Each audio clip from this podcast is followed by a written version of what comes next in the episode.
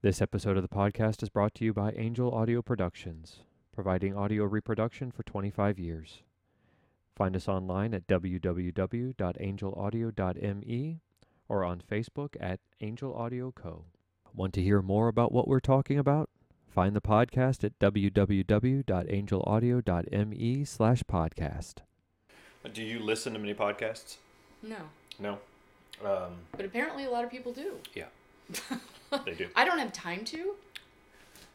The only time I could think of would be when I go to the gym, like listening to a podcast while I work out the gym, or in the car. In both places, uh, all the time. I would rather rock out at the gym, Yeah. and in the car, I'm usually trying to think about what I'm going to do at my next place where I'm going next, and at least have that be time where I can think. Or honestly, I have to pay attention to my driving because I just love to drive. So I want to like continue to absorb the whole experience of driving because Yeah. I love driving. Yeah. So podcasts might interrupt all that. That's um. So technically, like right now, we're doing a podcast. Like okay. it's not live. Yeah, good. Like none. rarely in life or on Facebook or anything is anything live. Like you're right. even Well, I when mean, it says can- no, right, right. even when it says live, Yeah. it's still recorded and then put up. Yeah. Everything has to be gone through the censors. Correct. So, I understand that. uh, even on like iTunes though, like Mm-hmm. this stuff can go out if I put it on a podcast, no one's censoring what I put up. You know, because a podcast you can't see it. You could talk about whatever, but you can't Right. see anything. So really the censors come in and when When stuff. yeah, when you're being- not yeah. Or I mean if you're talking about it, no one can prove that you're actually doing it. True. There's a difference there. True. So um at War of the Worlds is one of those things that that came from. Like Mm-hmm. here's people Right. on air doing things, but no one can prove that it is or is not happening. So, uh, it's all you know. One of the things I, would- without the video part of it, this place is huge. Mm-hmm. I mean, like, yeah, if you're just going with the podcast, you know, and even if I don't say that, like if I edit that part of it out of it, I'm like, well, welcome to the Angel Audio Production Studios. Uh, you Nobody know, would know how big no the one would studio know is. how big the studio. You can studio sit in your bathroom as long as it's Right. not echoey. Right, and even still, I mean, you could take your bathroom and uh, Soundproof it. yeah put Mhm. up baffling around it and it just takes it and and a lot of people do that's a green screen that's what all that stuff is you know uh, i have a good friend of mine who's a west graduate too uh, he basically has about the same size as i do uh, of a place Mhm. and does the same you know you could here's your green screen and Yeah. you just kind of do what you do you Yeah. know uh, we just set a background you Sure. know. mine i can change the colors of it Cool. do other things I know you're, you're like high tech. uh, so actually, you're the first person to do a podcast slash YouTube thing from the house or from the production studio. Woohoo! Yeah, uh, and this is one of the things we're trying out. So yesterday we started. I did a podcast and I met mobile out at. Uh, I went mobile out to Kaldi's and Valley, and Yeah. sat there. That's and- usually a pretty busy place. yeah. We the they got the room in the back. Mm-hmm. Uh, That's nice. It was still loud though. I mean, it was Well, they have hard surfaces everywhere, so it just echoes like crazy. yeah, and the windows were down. They're So not if set I, up for that. No. I mean, it's just they're, If I would have taken different microphones and done different things, I Mhm. thought we were just gonna sit at the like a booth and just do a quick, you know. But we were in the big room, and I was like, oh well, if I was gonna do that, here, microphone this, do that. right. But it, it wasn't. It was Live just and learn. yeah. I mean, it came out fine. I'm editing it now. It's uh, you know so. Uh, all right, we are here. Why are we here? Uh, we're gonna do a. Uh, are we doing personal history today, or are we doing spots about work? What would you like to do? We came to chit chat and talk, right? Mhm. See what's going on. So we'll just ch- whatever. whatever We'll just chit-chat. Yeah. I, I've prepared zero, so Okay, know, good. whatever it is is just going to be organic. Good, good. Uh, we talked, or have been talking recently, about um, Story Vault, is the name I like put that. on it. I like that. Uh, part of that, the idea of it is, uh, like it's sponsoring this podcast. so, Story Vault. Uh, what Story Vault is, basically, is that we go out with video cameras uh, and set up a shoot to nursing homes or things of the such, and uh, get stories of people uh, before they pass away. You know, and we offer it to them in a in an expressed down like a memoir form. You know, once you get the story and you boil it down, you know, you get the story and you just edit it down to the most not the most basic parts, but you hear all the story. The most pertinent parts. Yeah, The most and you give it back to them parts. with either video or photos, and uh, it's you know it's a basic interview of these people, and the hard part is getting them to talk, you know, and figure out you know what stories they want to tell. So. Um, we're we're doing that as a kind of a today we're doing it kind of as a trial run right to see what questions work and go hey how does that you know how does Sure. it work you know does it does it elicit what you're looking for Right. and what they are looking Right. for? Frankly, because I you know before we put it to market before we try it before we do all this other stuff to put into it we got to go okay is it something that people want and from what I talk to people about I hear a lot of yeah uh, I think I people would want that and I go okay well let me keep working on it and but not work on it so long that it takes me too long I want to get in on it and go that's the so so the two people I told about the same thing, so they definitely would have been interested. Yeah. Yeah. Uh, so I have found some questions Good. that were printed, and there's some pretty. I mean, there's ten pages of questions here, so I'm not gonna go through all of them. But it, you know, uh, and what we would do is send them out beforehand and let people decide what they would like to. And gather their thoughts about what they'd like to talk Yeah. about. So it wouldn't be such such a you know like, here here's a question you know like I don't know that was 80 years ago. Yeah, right. Because right, you know, like the first of them were based on childhood, uh, and it like what was your childhood home like?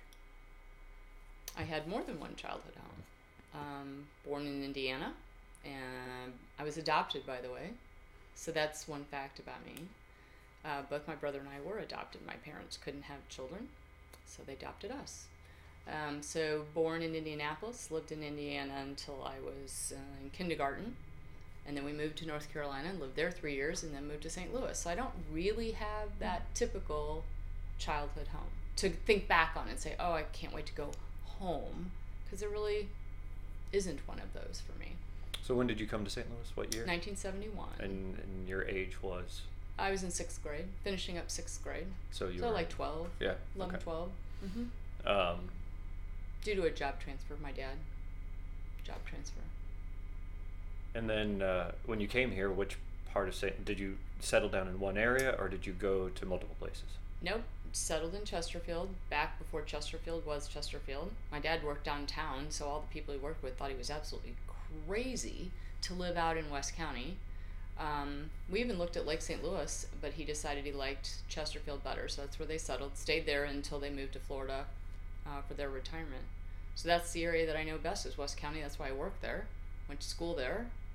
Um, went to Parkway West, so I'm a Longhorn, and uh, really liked the area. And he was happy to move his family there. It was a very comfortable place, and um, we lived in a subdivision that had a lake. And so in the summertime, we bought a canoe and we canoed on the lake, a 10 acre lake, good enough size.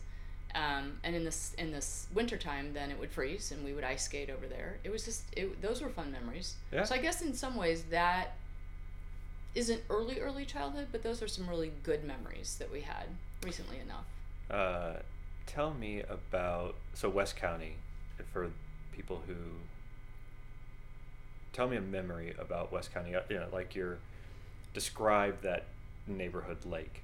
hmm So um, it was a, one of the bigger lakes I had ever seen as a 12 year old. I was really excited about it. We just we walked across the street and we were able to go to the lake. It had a big spillway, which was sort of exciting. So when it rained, you could watch the spillway and all the water fly off the spillway. Where is it located? Um, right off Baxter Road, Baxter and Isleview. There's a Okay. 10 acre lake back there. Really? Mm-hmm.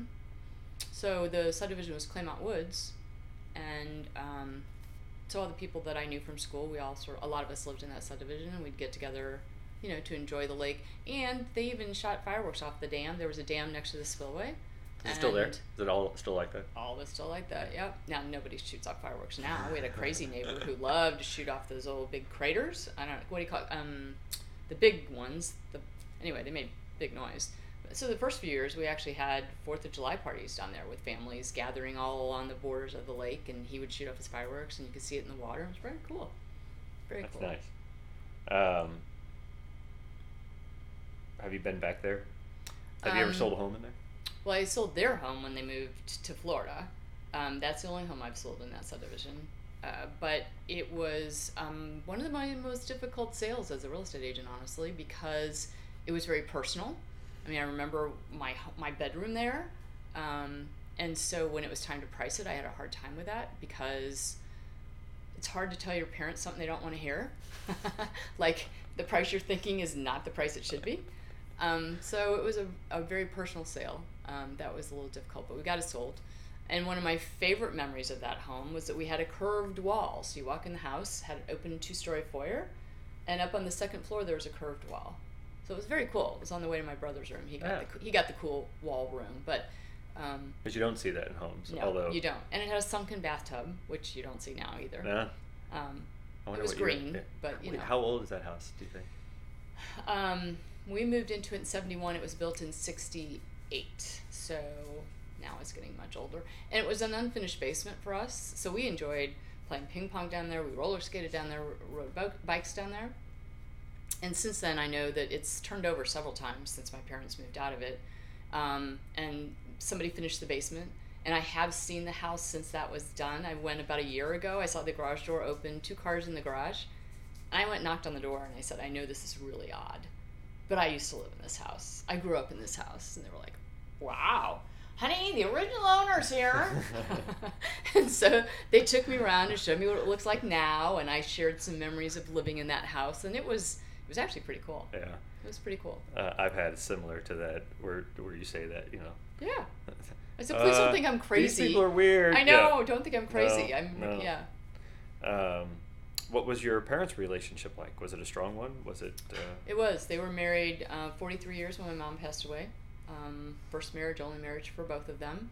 Um, I think not being able to have kids early on, they um, brought them closer together. And they were awesome parents. I mean, they were just salt of the earth parents. Couldn't have loved us more. uh, what did they do? Mom uh, probably did secretarial stuff early on with my dad when he worked, and then when we moved here, she worked part time in a um, a church in the office, just sort of helping a parish, and then she did work in a real estate office as a secretary. So I can't say that the real estate came from that, but I heard about real estate growing up. Uh, I don't think that had a direct relationship, but yeah, she did that. And then my dad was a metallurgist by trade and so he um, worked with metals and rolled stuff. I remember going out into the warehouses and seeing lots of metal rolled up, and it was very noisy and dirty, and he loved it. Um, and he, then toward the end, his last he did mostly sales, I guess, and so mostly his last job was for like a tool and die company down on Broadway downtown. So it was quite a haul to come all the way out Oh, yeah. to Chesterfield to that house, but he loved it. He loved living uh, there.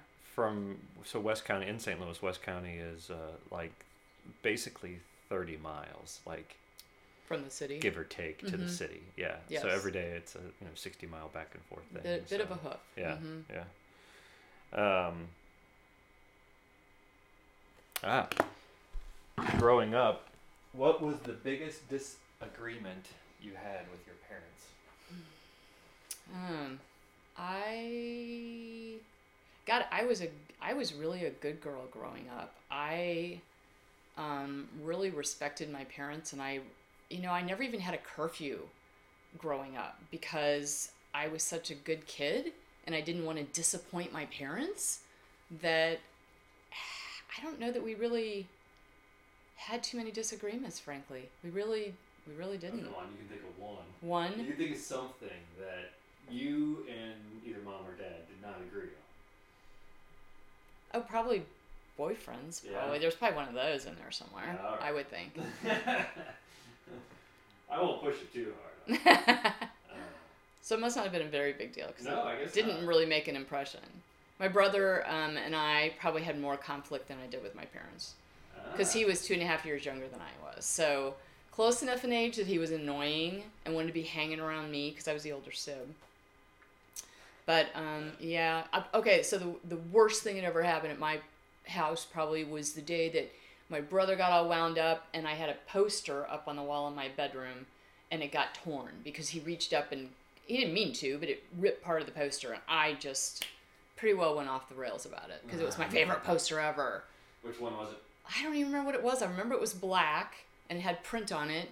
And I remember because by putting the edges together, you could still see the underside of the, and so tape wouldn't fix it. Yeah. And it just couldn't be fixed. So I was pretty ticked about that.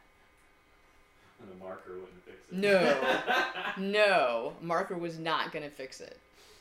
Yeah. Uh. Click. For It's okay. fashion. uh, we're gonna keep going.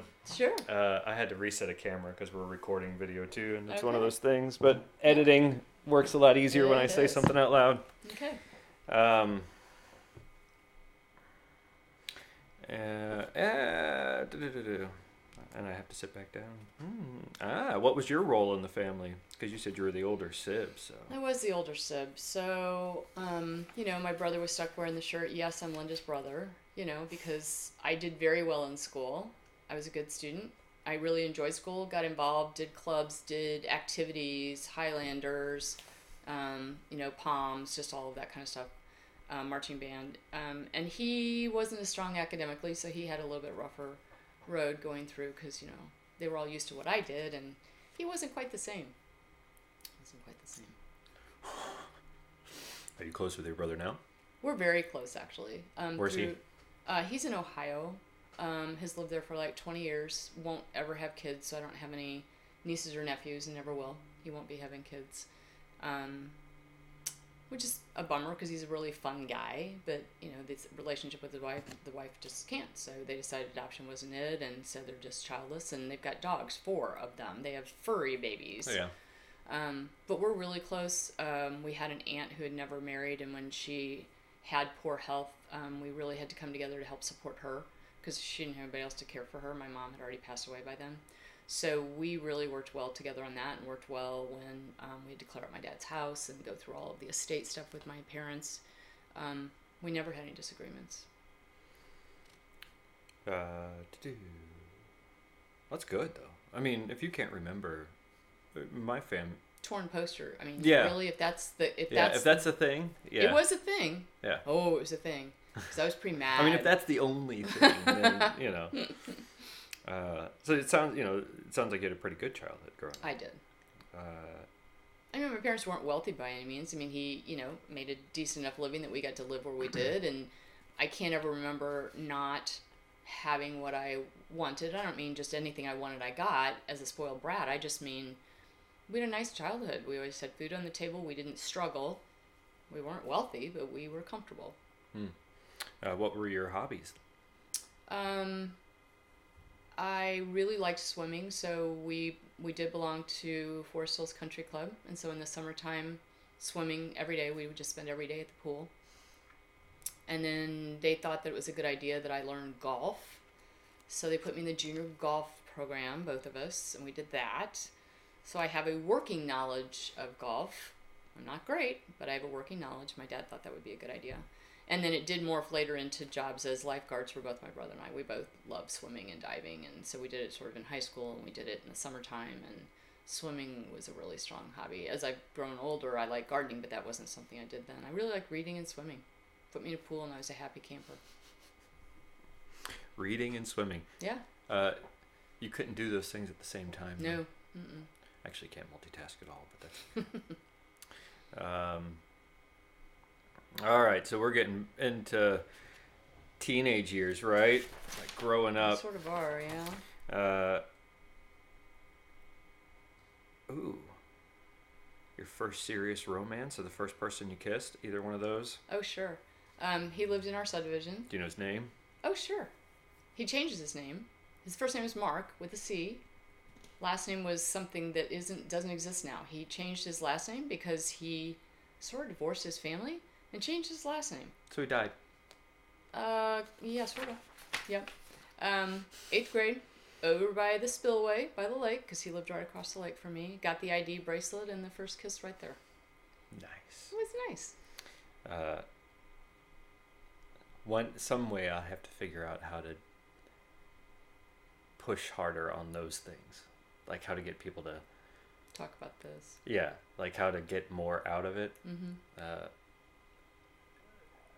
if that's one of those things that feels like needs to be done, you know, Right. like it, it's if somebody gets to talking about it and they go, Mm-hmm. and you go, okay, yeah, you know, like, but some people, you know, you put them in front of a camera or whatever else, or a microphone or anything else, and they really clam up. Like they just, they don't like to talk, and they, they especially don't like to be recorded because Right. Yeah, it's there's like forever. things- right? Um, Like photo on the internet, it's there forever. right, right, and that's part of secure uh, Story Vault Mm-hmm. is that we're taking the stories and we'll store them, and you get to tell people that they're there and Mhm. give them access to Mhm. watching them. It's not for anybody. It's Sure. uh, you have to have a login to see it, and you have to. I mean, you know, you wouldn't want everybody out there to do it. So, No. all right, let's move into work. As you're growing up, uh, what was your first job and how did you get it? I was a lifeguard. Love being a lifeguard. Um, taught swimming lessons actually, so I got hired at Parkway West. That was my first job. Um, in, the, in the indoor pool? at the indoor pool, teaching kids swim lessons on Saturday mornings. Yep, that's where I started out at a dollar. I think it was like a dollar sixty-eight an hour. I mean, you know, that was rip roaring then. And then I also worked um, at the open swim where people could come in for two hours. They paid 50 cents a kid, 50 cents a person, and they could swim for two hours at the pool. So, just again, an extension of childhood of loving water in the pool. First job there. Both, so that was an indoor pool. And then when I got old enough to actually get a lifeguard job outside, I mean, I did that all the way through college. So, really enjoyed it. Nice. And then what'd you do after that? Um, after lifeguard, probably during college, I wa um, I was a nurse assistant, which I could start doing because I was in nursing school. And so when you started getting those skills, they allowed you to be a nurse assistant on the floor. So really, you had to have some skills. So after about a year and a half, I think of nursing school, you were you were qualified enough to do that job. Got a job at University of Missouri um, Hospital there on the campus in Columbia. So I was a nurse assistant each year until I graduated, so I could have some extra money and something that actually made sense to learn more about. I also, I think, I did a little bit of part-time stuff at the dorm. I managed the front desk, so when mail came in, I got to put it in the slots. And um, when all the other popular girls got flowers, I got to tell them that they were there. I never got the flowers; they did. But that's part of your duties at the front desk is to let them know that their flowers have arrived. Busy day on Valentine's Day. I'm sure. I'm sure. do you? Uh, what do you think got you into the field of nursing? Um, in high school, we had to write an English paper about what we thought we might want to do later in life. We had to interview someone as part of that paper, and my cousin uh, was a nurse in Indiana, and so I called her and talked to her more about what she did. I don't, I don't know what what my interest was. I guess in the very beginning, unless it was just sort of that helping people piece, which seems to be really part of my DNA is helping people. It's been there the whole time. So I guess that seemed to be a good nurturing kind of profession. When she told me about what she did, it, really rang true for me. So I wrote the paper then um, for Mrs. Brakebill back at Parkway West High School, and we talked about that. And so um, I did well on the paper, and it still seemed like a good fit. And so when it was time to think about college, I looked at places that had nursing schools. Got accepted at all four. I applied to Southeast Missouri State, Mizzou, uh, University of Evansville in Indiana, the Purple Aces, and um, and Baylor. And I really liked. I, I never made a campus visit to Baylor. I wish I had. I really thought about Baylor a lot because I thought I think I would have been a Texan. I think I would have really adapted well in Texas and become a Texan. But my mom decided to point out that it would be handy to have her and her laundry facilities only 90 minutes away in Columbia. A lot of my friends were going there. So I thought, oh, what the heck. But I did interview directors of nursing, and I, I several of them to say if I got a degree from any of these four schools, which one would mean more to you? Which one would would show that I'm a I'm a better nurse when I get it? Carry more And weight. yeah. everybody across the board said Mizzou. And so that really was the decision point. That and mom's laundry and cooking. Uh, there weren't as many choices back then either, were there? Um, For nursing school? Probably not, but I knew I wanted a degree program though. I didn't want just a ba- I, I didn't want just a diploma program, which you could get in two years and you just pop out and you're done. Yeah. Um, I really wanted the four year degree experience, and I also wanted some campus life, frankly. I mean, because I had, because I was adopted, my parents were fairly overprotective of me. And I was, I not I not that I wanted to rebel when I left, but I just wanted to be able to live on my own and see how to do that. And so I, I lived in the dorm actually for two years because I didn't go into a sorority, and then moved out and lived in an apartment for two years. Um, but I wanted that campus life. I wanted to feel that. So I wanted to get my four year degree. I thought that was really the better way to go. And my cousin really recommended doing a four year degree, that I'd be glad I had it later on. What? Um, when did you learn you were adopted? I've always known. I, I just grew Like they so they all they along. told you there's no Mhm. there's no like No, no big reveal. Yeah, No. Um, I knew my whole life that I was adopted. Um, when I was younger, they would tease and say, "Well, they they picked me at the baby store." You know, I was chosen, which you know feels good when It you're does. a kid to have your parents say, "Well, we actually chose you yeah yeah we looked at you and chose you. over someone else." Right. You know, and so I would tease, and people say, "Well, you know, where'd you come from?" And I'd say, "Well, the baby store."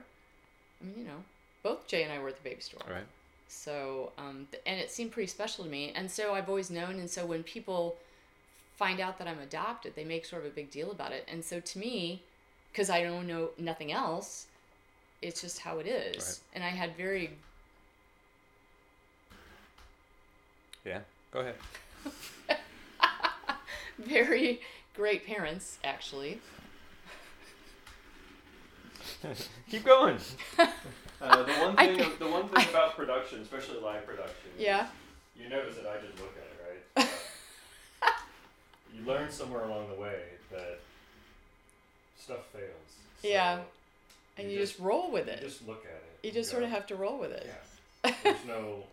Uh, and the more that you look at it, but not just like don't. Um, literally, it says Bluetooth. carry on. Yeah.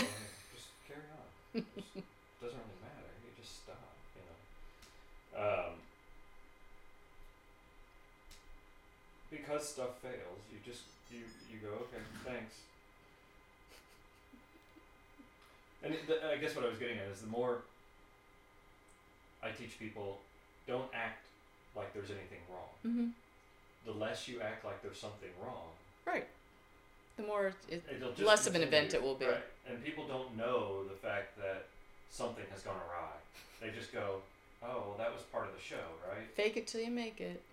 Uh, the suspension of disbelief is a wonderful and horrible thing.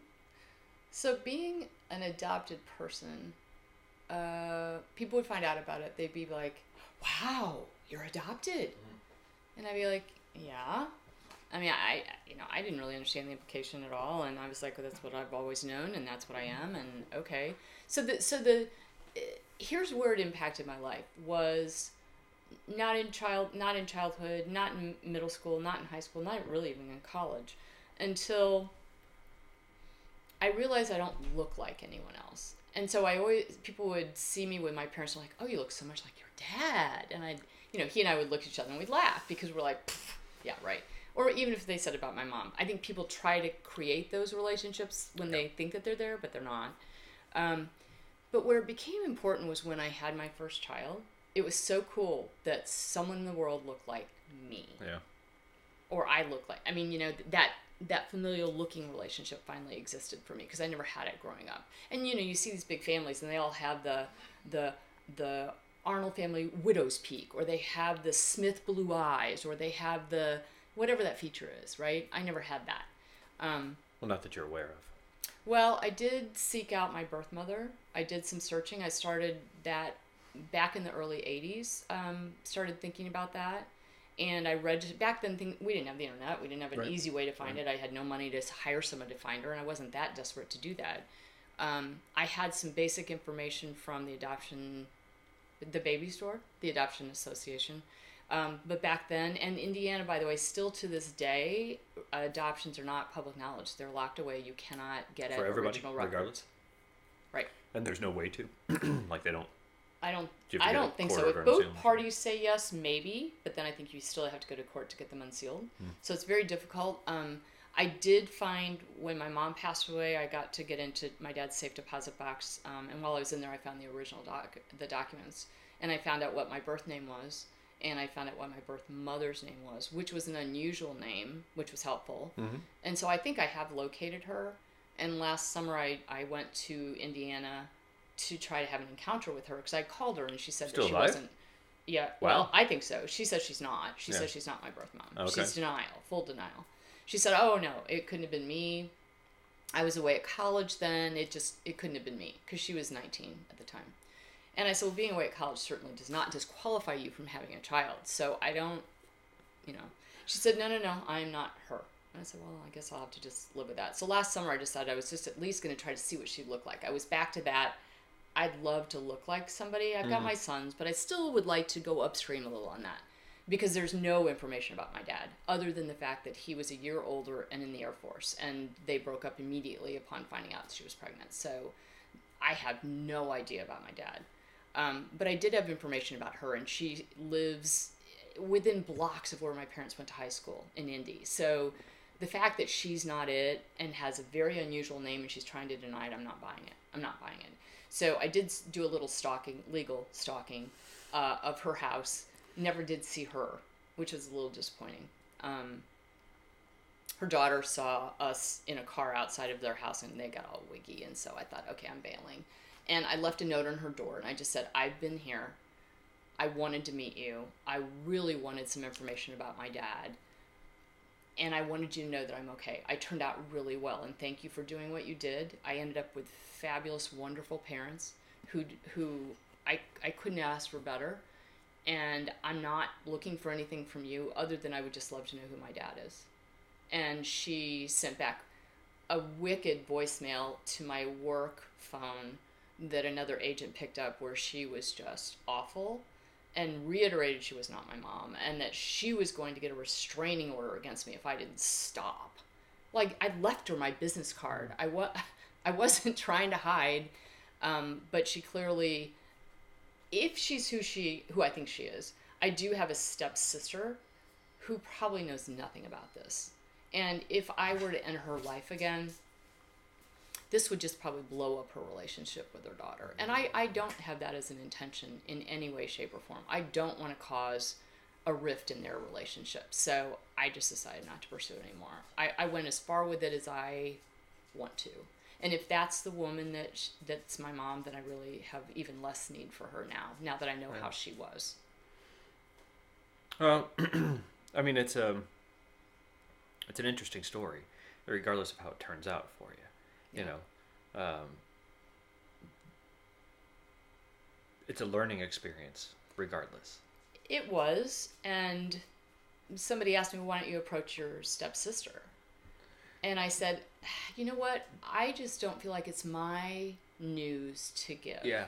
And many, many people have said I was a fool for not reaching. I, I could reach out to her now. I mean, I know what her Facebook page is. I know she actually was a teacher for a family friend's daughter. I mean, Well, she probably doesn't know, like you said, she probably doesn't She know has no anything about it. I No. mean, this woman went on to get married, have a life, do whatever else. Right. You know, that she became something. a widow at 24 by the way if all if what if the information that i found is true she only was married once after she had me she got married had my stepsister and then her husband was killed and she's never remarried hmm.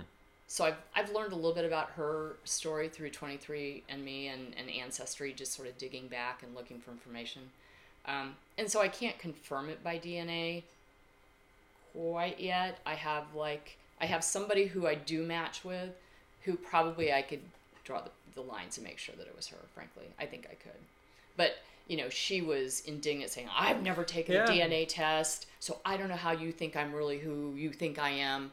But what she doesn't understand is how DNA works, Right, right. and so I can say, yeah, I'm pretty sure you're right. Um, how do She you knows- feel? How do you feel she about knows that? where I, mean, am. I mean, she's got my phone number. She knows where I am. If she really wanted to do anything about that, she could. But you haven't seen her, right? I Which was like the number her. one thing I that you really wanted, wanted to to, see her, was and I could see her from a distance. I didn't. I would not have even necessarily had to talk with her. yeah. I just want to see what she looked like. Yeah. Um, fear is a, a, a incredible thing when it comes down to because I mean she, that's basically a life that she put away somewhere in her life. If it's her, I mean it's a life that she put away and said, okay. that's done. And Slam that was probably one of the most hurtful and Oh, things that she'd ever done at 19 years old to go through all that and yeah. all that and adopt you know put it up for adoption and all the grief that went along with it and all the stuff that comes after And every know. October 8th, she has to think about it. There's Mm. no way not to. Th- you don't have a child and forget about it. Um, so every October 8th, she has to think about it. My birthday. something right Yeah. Um, and she was single.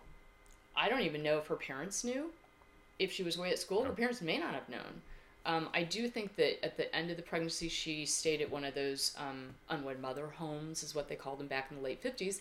And it was very different then to have a child out of wedlock. No. I mean, you hid it, you didn't talk about it. yeah yeah exactly that's that's what i'm thinking you know like time. it's a, a to think about what the social stereotypes and all that stuff were back then Huge. And I for don't know if you ever even get over that. that's why i don't i don't think you do No. because it's part of your it's part of your psyche it's part of the way that you were brought up and you Mm-hmm. you i really believe that you you you repeat some of the same cycles over and over and over again they just get longer And then I think the fear of the You ride the fact that this for longer. charade has gone on so long that there's no way to make it square up with her daughter. she There's probably just- wonders what the hell you want really like what you're getting at like is there something Right. that you're going after Right. And I actually I actually stalked outside of my sister's home because I knew my mom was there. And so I did I did follow them for a little while and so probably my stepsister was freaking trying to figure out who in God's name would be stalking her, Right. not understanding that I was there actually for her mom. right Yeah. Freaky for them, freaky for Yeah. me, and I just I've said I'm done. I've done I've pursued that as far as I want to. for now True. uh, was there a person a mentor maybe who is uh, who'd be a who had a big impact on your working life It's a really good question. Um,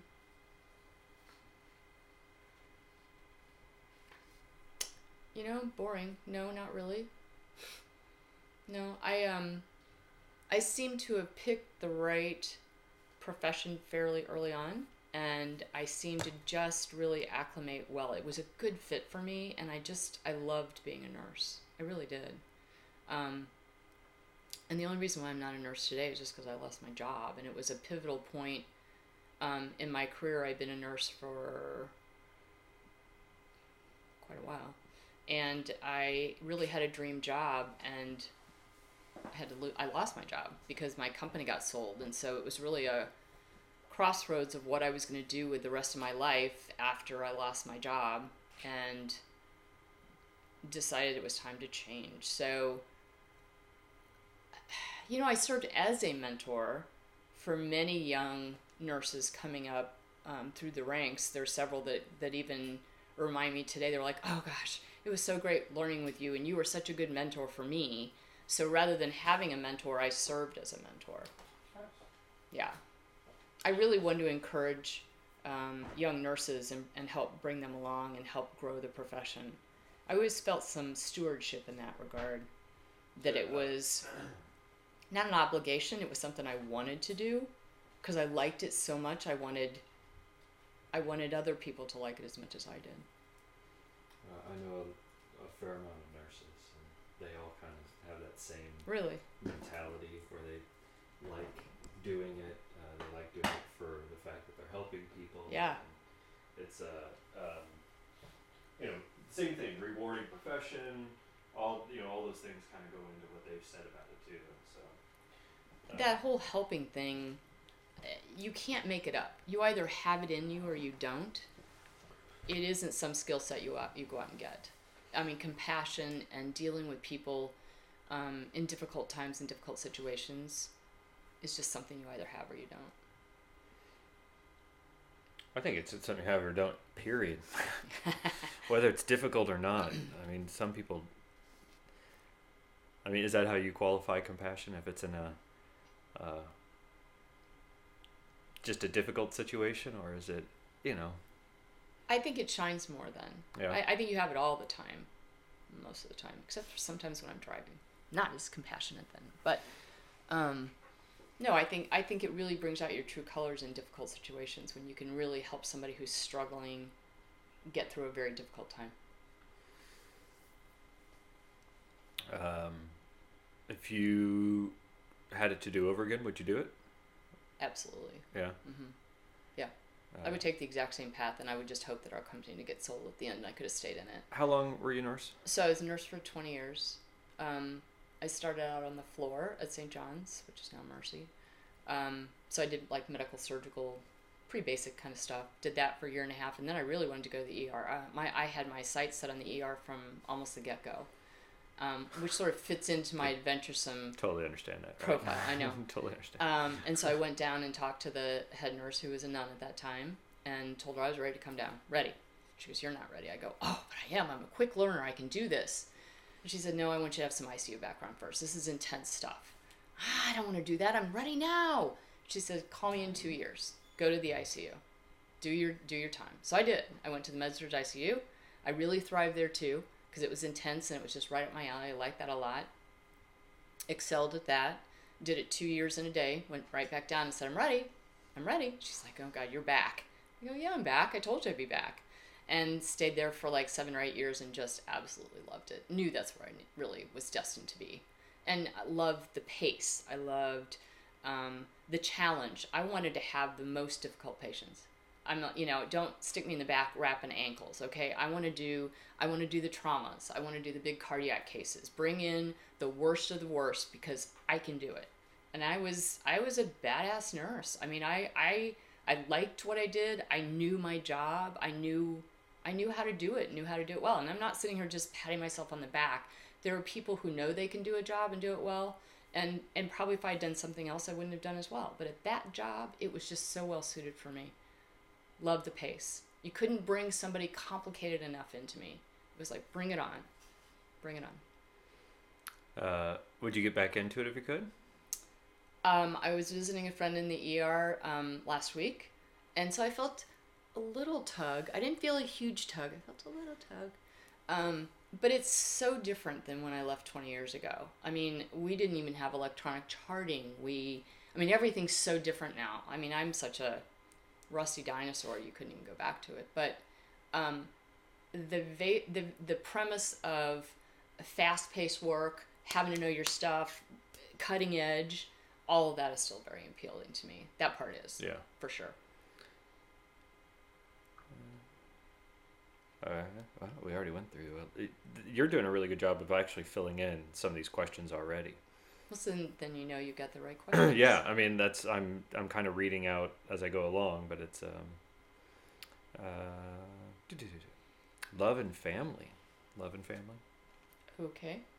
What about it? Were you married? I've been married twice.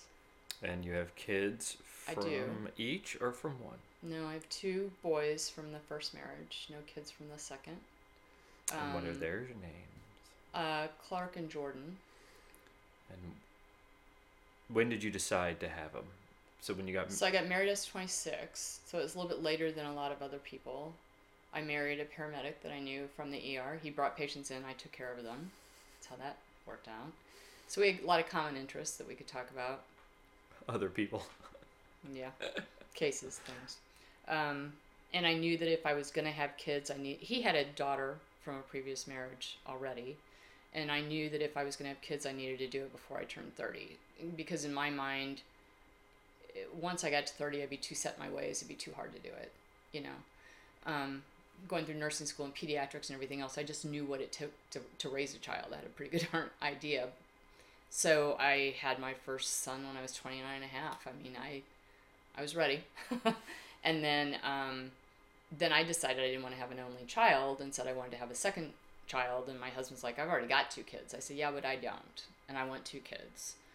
So I got, you know, my kids were 20 months apart. I, uh, when my first was about 12 months old, I ended up getting pregnant with my second one. So two kids under the age of two, handfuls for sure. Um, had a great family life, child childhood for them.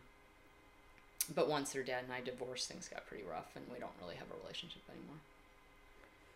sorry to hear that. Me too. Yeah. Because I've got a grandson that I've met, I've seen a few times, but I'm not part of his life either Yeah. because that's how it worked out. So I'm a grandma, but not really. And a Maybe. mom. There's still really. time. There is. It's just hard to watch and know that he's five now. I was part of his life for about a year when he was two, and so that's not gonna be something Yeah. that's gonna be a memory for him. Right. So yeah, that's difficult. Still time. You know, uh, if you want it, if you know, if you want it, even. Although things are what they are, They they don't want things it, can so always be changed. That's That's still the here, Hope, that's you're the still hope here, and you could that a always mother holds on to Yeah. is that. Uh, over the years, what was the most rewarding thing about raising your kids then? Um, I really loved being a mom. I loved um, doing the mom stuff, like being the room mother. And so I had to balance. I worked full time. Um, I took off, I think, 16 weeks with my first one because I'd saved up all the sick time, you know, my whole career. Um, so I could stay home a long time with him. And then when I got pregnant with my second one, I hadn't been back to work very long. So there wasn't um, a lot of time. I only stayed home with my second for like five and a half weeks because they told me if I didn't get back right away, I wouldn't have a job. That was a bit of a problem because I loved what I did and I wanted to go back. So um, stayed home with my second one for five and a half weeks, and having two kids under the age of two was just difficult and trying to work full time, which I always did. Luckily, they had daycare on the grounds um, at Mercy that um, that I could use, and that worked out great. So, um, but I loved the the Boy Scout troops, the swim team, the all the activities, baseball, soccer, going to all those games, sweating, freezing, but with the other parents, um, did enjoy all of that. Really enjoyed that. So it was just hard as we got closer to the high school years that because that's about the time that I divorced their dad that I lost out on my role of being as much of a mom as I would have liked to have been. So I got to be a mom, but not as long as I wanted to.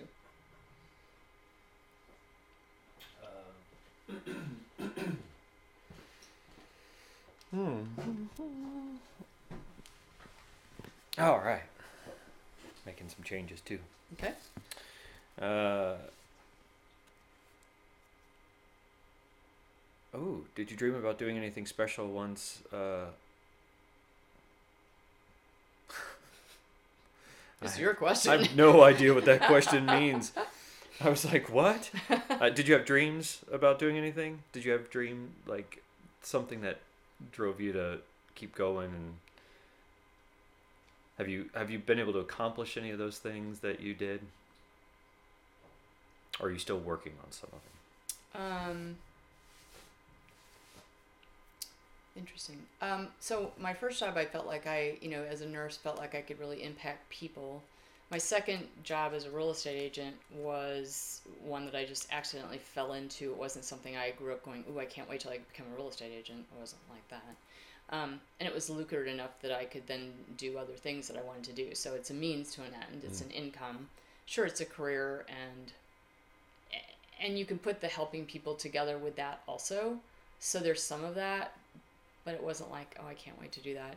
Because really, I um, would like to get to a point where I can help uh, other people in other parts of the world see parts of the other other parts of the world travel, um, and also maybe make a difference there too.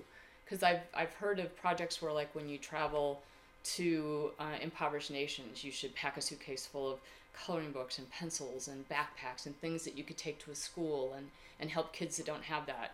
You know, when I order on Amazon, I order it through smileamazon.com so I can help provide water to people who don't even have clear, clean water. Um, I really admired Princess Diana for all of her work that she did. Um, I don't have the luxury of not being able to work and just go do things like that like she could. I have to work for a while still longer. But I, I believe that might still. be a false statement. Hmm? I believe that might be a false statement. I'd like to still help people Yeah. in different places. I believe that you could quit right now and go do it and not not have any worries. At I all. don't feel like that yet. Uh, I believe if you wanted to quit right now Yeah. and leave, all, you could do that to go help. People would pay you, not pay you, but you would Right. be provided a Right. for to Right. go volunteer to do things. Right. Well, honestly, I have one commitment that keeps me from doing that. I have to pay an ex spouse. I do. I have to pay my ex spouse until he dies. And once he dies, the world's my oyster. But honestly, until that happens, as much as I'm paying, I can't. Is there a way to put a trust together or something else that would somebody else? You know, if you found your way, and I'm I'm one of these people that doesn't. I I've I've made. I've made enough excuses. Right, I know. own, I get that. uh, that when I start when I've heard them from other people, when I hear my Yep. excuses or my Yep. things, I look at Yep. people and I go, Okay, wait well, you I'm- know, I got I've been that. told my whole life no, you know, or like, and it's I've gotten excuses from other people, like I Mhm. want to go do this, and they go, no, because, and I go, Right. that's not a good enough answer for Right. me. So, So I have a financial obligation I can't get out of Yeah. right now. that That you is- can't find your way out of right the law says I can't get out of it right now. That's what, I mm-hmm. you haven't gotten creative enough to figure out what I how to get around it That's yet. what I mean. I don't. I can't get around it. How to I'm not- fulfill it. Yeah, without and still do what I want to do. But I have certainly been exploring options to try to figure that out because I keep thinking I'm not getting any younger. And I really view this time right now in my life as like the next 10 to 15 years are my my window to do some of these really cool things that I want to do before physically I can't do it or financially I can't do it. Um, no, I, I there's some travel I want to do, big travel, like to different continents and stuff Right. that I really want to do. Um, and so it's just I'm trying to figure out that mix of how to make it happen. But I'm actively trying to think about ways to do that. So I'm not just using it as a convenient excuse because it's true right now, but I am trying to figure out passive ways of income that could help fulfill this obligation I'm stuck with. well, there's you know one good thing about having a podcast and having, you know, Right? Outlets is that people listen, right? And so as they listen, they go, I know how to help with that. Mm-hmm. You Right. never know when someone's going to say that's you know the website's behind her and you know uh, contact information is attached to the podcasts and things like that because we want you to comment, we want you to send in stuff, and we want you to be like, hey, I know that, you Right. know, Right. and interact as much Or I got stuck like that too, and here's Yeah. what I did. Right. You know, and so I've looked at are there careers out there where I can travel and do it from anywhere? My current career, no. I can't show houses from Scotland. You know, doesn't work so well. But can I figure out a different way to still use Right. that knowledge and do something else? Right. And or do something completely different. Right. I mean, a friend of mine I went to high school with invented a mirror, a specialized kind of mirror that attaches to his helmet that allows, I guess, it's not like anything that is out in the marketplace right now. And he and his wife are making a lot of money off of this silly little mirror that they designed because they're cyclists Mhm. and they filled a need. So they saw a need and they filled it. So now he's got all sorts of passive income. Put it on the internet and he's selling mirrors like crazy. You know, he doesn't have to be there. He doesn't have to do anything. He can go wherever he wants, check in and see how many mirrors we sell today, right. honey. Right. You know, so I haven't figured out what my Velcro is yet. Yeah.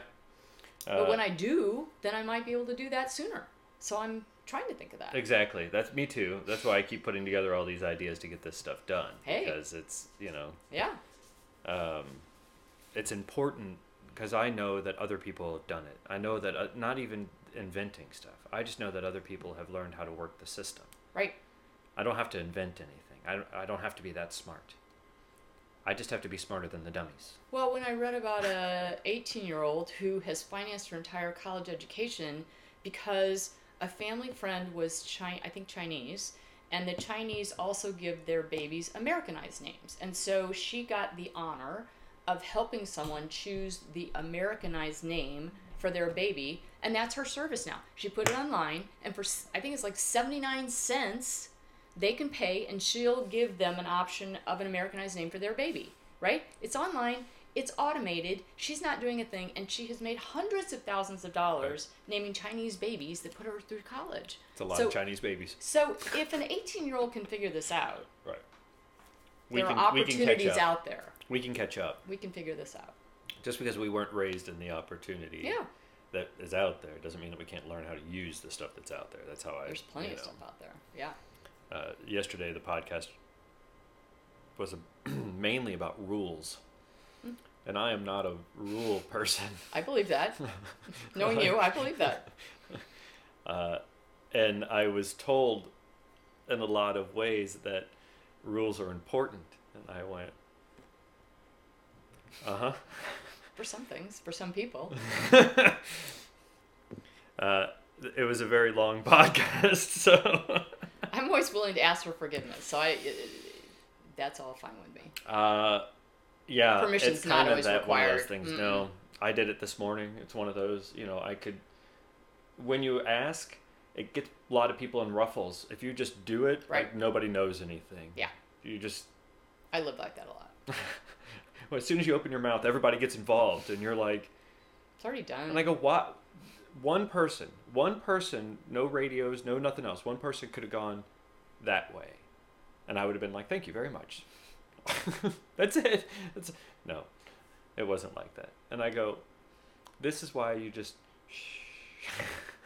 I ask for forgiveness when I have to. Um, we're moving to another page. Okay.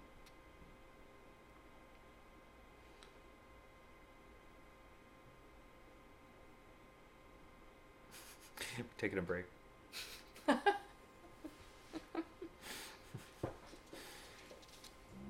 I'm reading. Mm-hmm. Is your dad still alive? He passed away in October of 17. So, yeah, both both your parents are. My deceased. mom died. Um, so my parents built a house in Florida in 2001, and they wintered there for two years um, while their house was on the market here in St. Louis. And uh, then when they sold the house here in July of 2003, they moved to Florida full time. It was my dad's dream. The whole time I was growing up, my dad was like, "When I retire, I'm going to Florida. When I retire, I'm going to Florida." I mean, I could do the mantra in my sleep. And so once he hit 65, I'm like, you ready to go? And he's like, well, I'm not done working yet. I go, but dad, when you retire, you're going to, to Florida. So, so go, go while you still have good health. Go. So finally at 70, we, you know, we pushed him down there. And my mom, so they arrived in July of, of um, 2003. And in April of 2004, my mom passed away. She was only there seven months full time. Which just underscores why you, there's no reason to wait for your dreams and wait for things because you think you have forever and you don't have forever. You don't know how much you have, but assume you don't have very much and just live the shit out of it every day. Yeah, and we Because you keep don't know. saving up for an end No. that we don't know how much money or how much will be there at the end, and Right. we don't know how much time and how much will be worth any of it at the end. right. So I, I'm with you. No, I'm, no. In fact, I'm thinking like grab your Social Security money at 62 when you can. Um, take the retirement when you can. I'll figure it out later if if I took it too prematurely, but it's going to let me do some of the things I want to do now much sooner. And so I don't see a reason to wait. I've always here's an interesting thought. I've always felt like I live at a faster pace than other people, and I don't know if people understand what I'm saying. And what I, I guess what I what it I feel like is I'm always on the move. I'm high intensity. I'm um, I'm high intensity, and I'm that way because I don't think I'm going to live as long as other people. I'm not sitting here saying I've got a death wish or anything. I just don't see me living a long life, so I'm trying to cram a long life into a shorter life, and that's probably sounds odd to people, but I've always known that. It just I feel like I've got to live a little faster to cram it all in. So I am. A lot out there. So I am. And there is. There's so many places I want to see. There are so many things I want to do. And there's Lord, even if I knew I was living 150 years, there wouldn't be enough time. So I'm trying to live as fast as I can. But that doesn't mean I'm just zooming by. It means I'm stopping to smell the roses, or I'm going to Amsterdam to see the tulips in the fields in Amsterdam, not in Holland, Michigan, but in Amsterdam, where they really started, right? I, want to do it organically. I want to go see all those things. I want to see my giraffes in the wild with their heads coming through the window in Kenya at the Giraffe Manor, having breakfast with me. I'm not going to do that on a video, and I'm not going to watch a travelogue. I want to do it in person. Uh, I would actually like to do the travel log. like I want people while I'm doing that stuff, Well, yeah, yeah, yeah. filming me do it. Oh, of course. That's what I want. Oh yeah. Like me filming this is one of those Oh those yeah. that Well, there's a there's a show called Private Islands, and Christina Sinich or whatever her name is has like my dream job. She gets to go to islands and they film her, and she talks all about the stuff, and she gets to eat the cool food and see the great Yeah. lodging, and talk about Tonga Basie and why you want to go there. Sign me up! If I could figure out a way to make a living and travel, I start tomorrow. I would start tomorrow. that's a. Uh, I would, if I could take cameras and sit down and talk to people like this about their lives and whatever, have translators or not, you know, just people who are there talking, right? Yeah. That'd be great. I'd, Yeah. I'd, yep, sure, fine. Uh, because I don't actually want to run the cameras. I would rather just sit and be like, "Hi," mm-hmm. like experience it while people are shooting me. Yes, I was asked one time, "Would you rather be at home editing or would you rather be out like shooting?" And I go, "Neither. I would rather be in the car that you're shooting driving it. Right. I would rather be the person performing the acts than the ones that the ones sitting there doing the I want to live the it. adventure. Yeah. I don't want to read about it. I don't want to watch it. I want to be Somewhere it. along the way, I either got told no or I just didn't know how to go find my yes into it. Like I Mhm. didn't find how to get into that. So Find your Velcro, and then you're in. well, that's I'm working on that. Right. That's that's part of the podcast and it's part of talking to people and Mm. sure.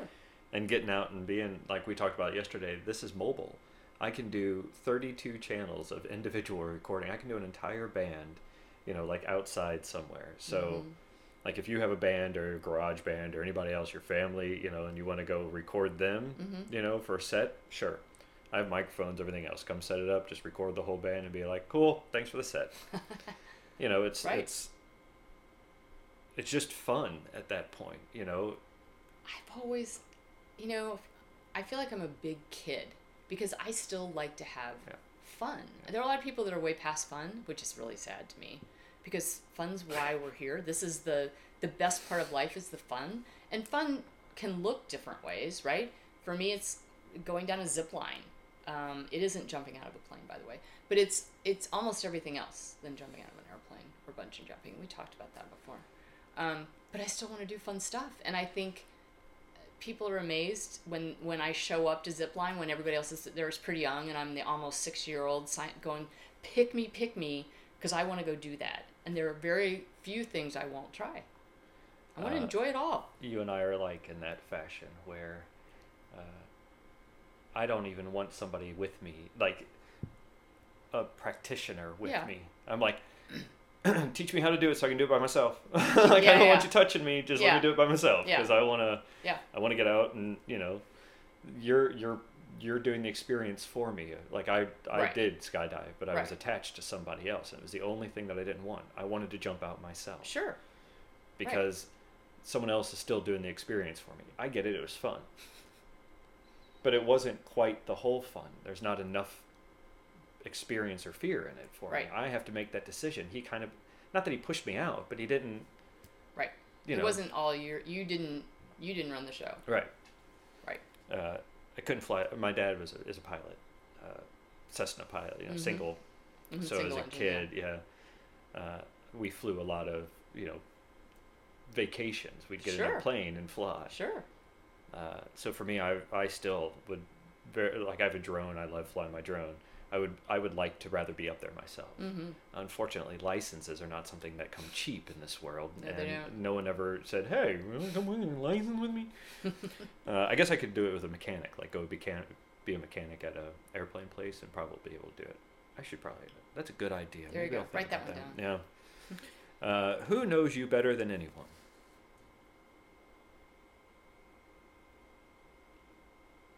Probably my brother. Probably. Um, either my my brother or somebody I call my second mom. There's a woman named Sandy and her husband Gordon who were I called them aunt and uncle growing up, but they were just good family friends of my parents. Um, and she gets me. She really gets me.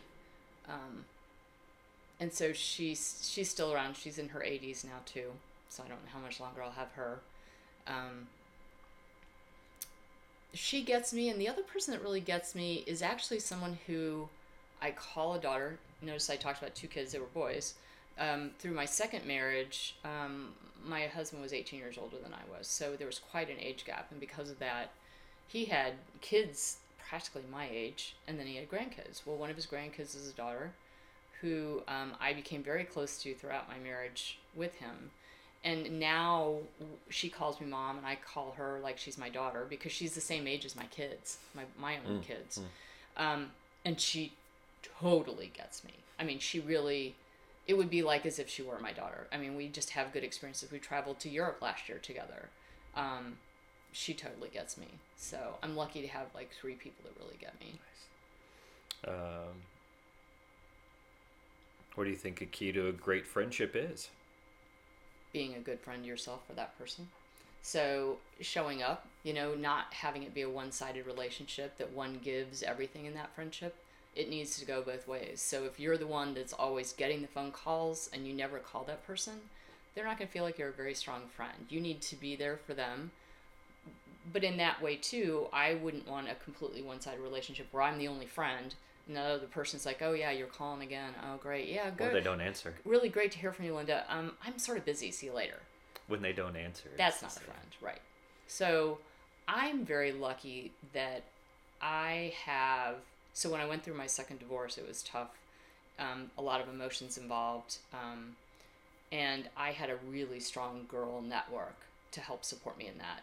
And um, to this day, there are probably ten to twelve women I would call pretty close friends, really close friends, who I could pick up the phone and say, I need you, come here right now. And they would drop what they're doing and they would come. Whether they're in California or St. Louis, it wouldn't matter, they would be here. Nice. Those are good friends. Yeah. Who makes you laugh the hardest? Uh, probably my friend Bob, who I have a relationship with right now. Nice. He does make me laugh. And that's something that's been very important to me. My brother tries to make me laugh, but he's such a goofball. I know all of his jokes that he's not funny anymore.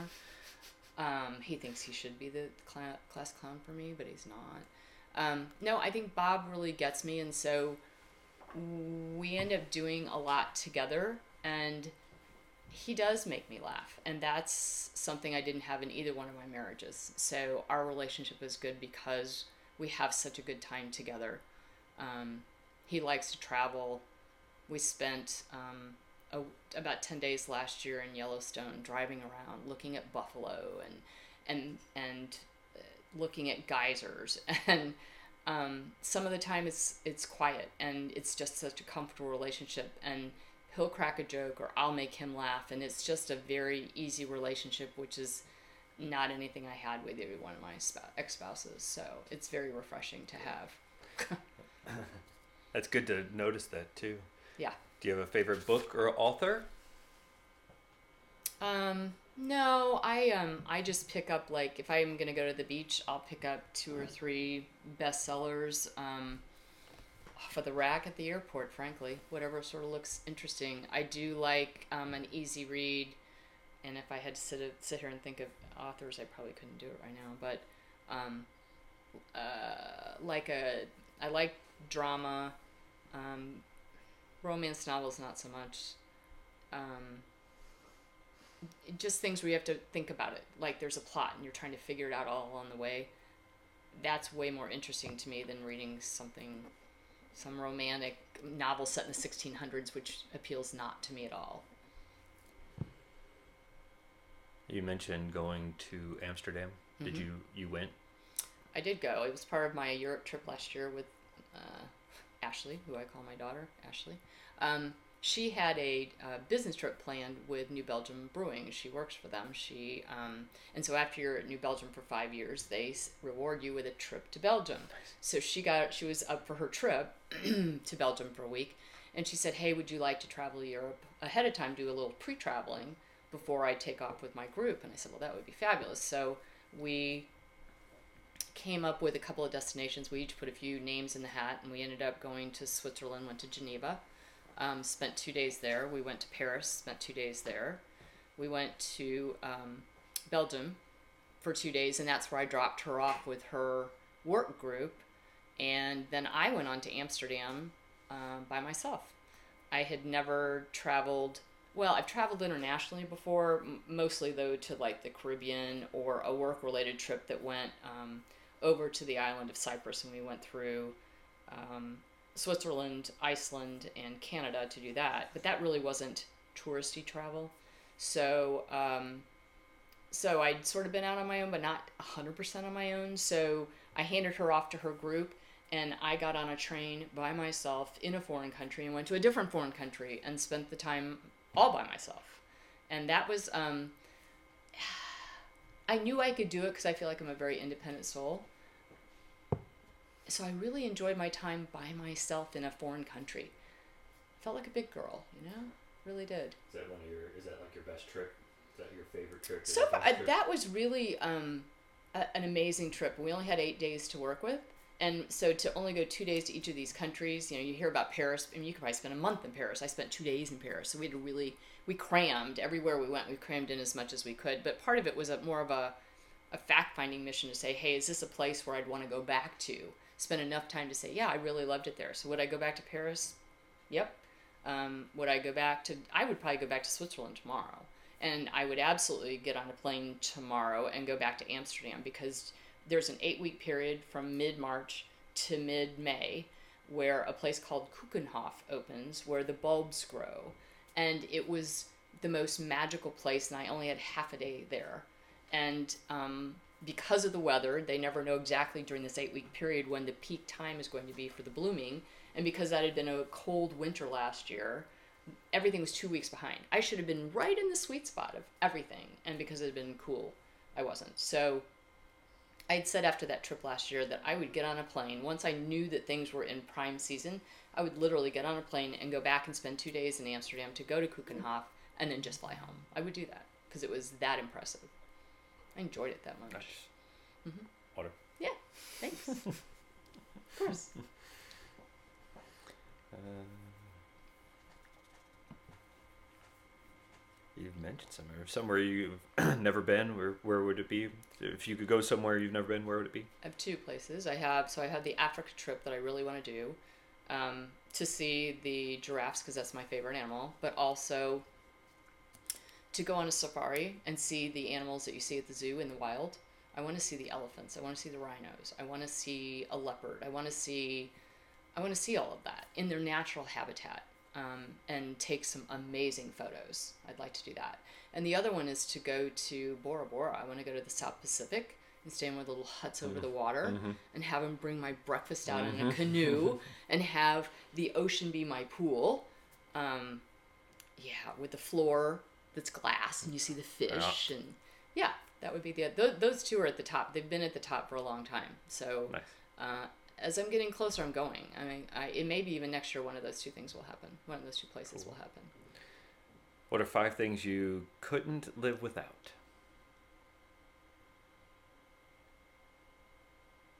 Interesting. Um, hmm. I love taking pictures, so I have to have a way to take pictures because I want to capture the memories of what I'm doing. So some way to capture images is important, whether it's my phone or whatever. Um, I have to. I- Happiest to be near water, so I need to be near water. That's sort of non-negotiable. Why I'm living in the Midwest with no water is beyond me. It just doesn't fit. That's why I'm anxious to get out of here. Um, so being near a beach is is pretty important. Uh, so let's see. So I have images. I've got water. I'm not um, I'm not a foodie. I eat like like a kindergartner. So so exotic cuisine actually is a problem for me. If I ever travel to China, I'd starve because I'd have to go to the Chinese McDonald's and just get sustenance because I'm not going to eat any of the weird stuff that they have there. I don't like weird food. So I have to have access to basic food that I can identify and that I can eat because I don't eat fruit and I don't eat vegetables. So it really cuts back on how much there is to eat, frankly. Yeah. Food I can eat, images, beach. Uh, that's only three. And probably an animal. I just really like animals a lot. It's going to be hard to travel with an animal. Right now I've got a Doberman, which makes travel impossible. Well, not not with her Tell me about it. impossible. Yeah. Um, but I really love animals. So I, I think I would be destitute without an animal. And probably I can't come up with a fifth. Uh, do you have a beloved personal possession?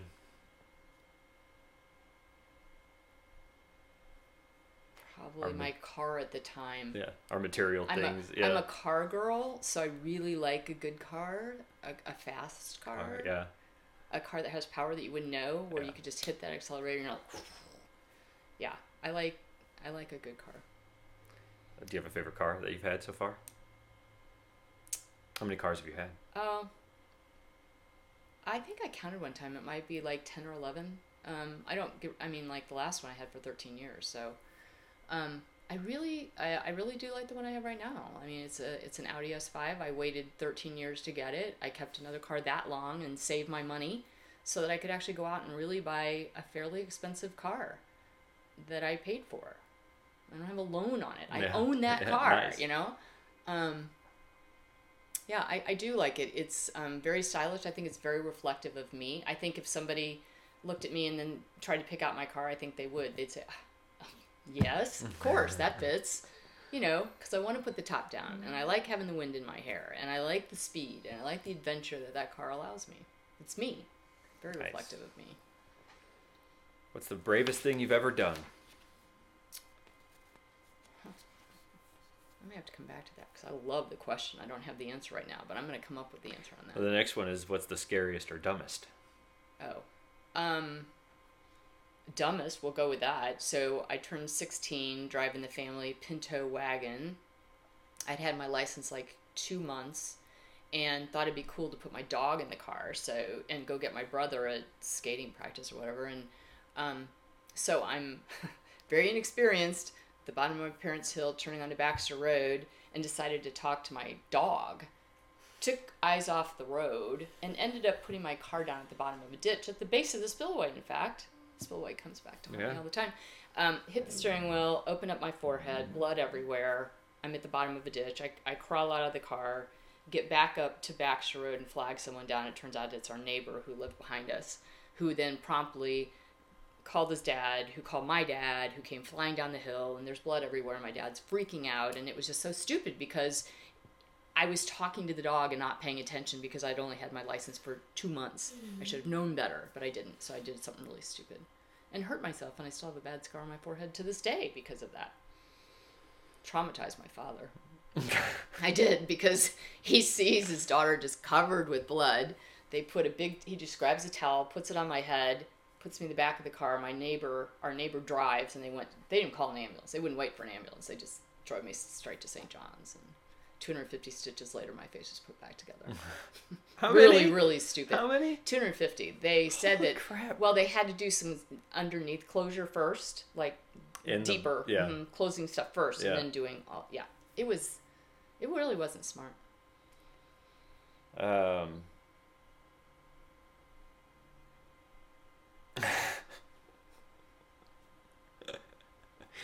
Look, I've been in a lot of accidents, so I haven't been I'm- in a lot, but that one was really bad. That was I've my first one, and it was yeah. really bad. I've been in a lot. So uh, I don't, I don't. In my book, stupid isn't like those dumb things. That's not dumb. That was just um, not right. you know, it was just not right. It was inexperience. right, right. The other thing I did after I became a nurse was I was on my way to work one day on 270, and I came upon an accident. Um, I worked in the ER at that point, so I was an ER trauma nurse, and I came upon an accident where a car had literally rolled over in the middle of 270, and there was nobody.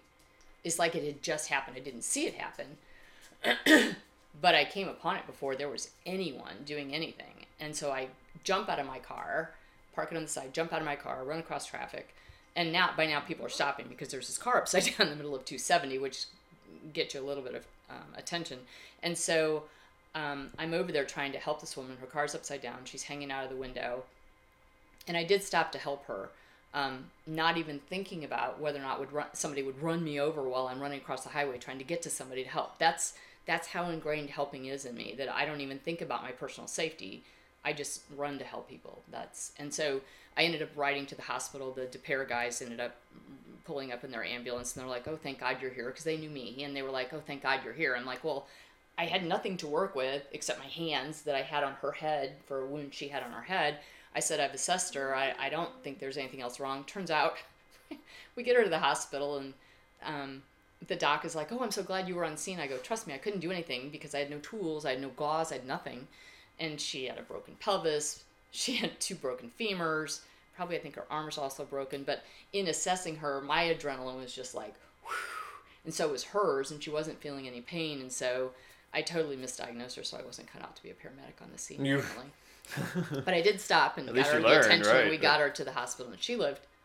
And she lived. But running across traffic on 270 probably wasn't so super smart.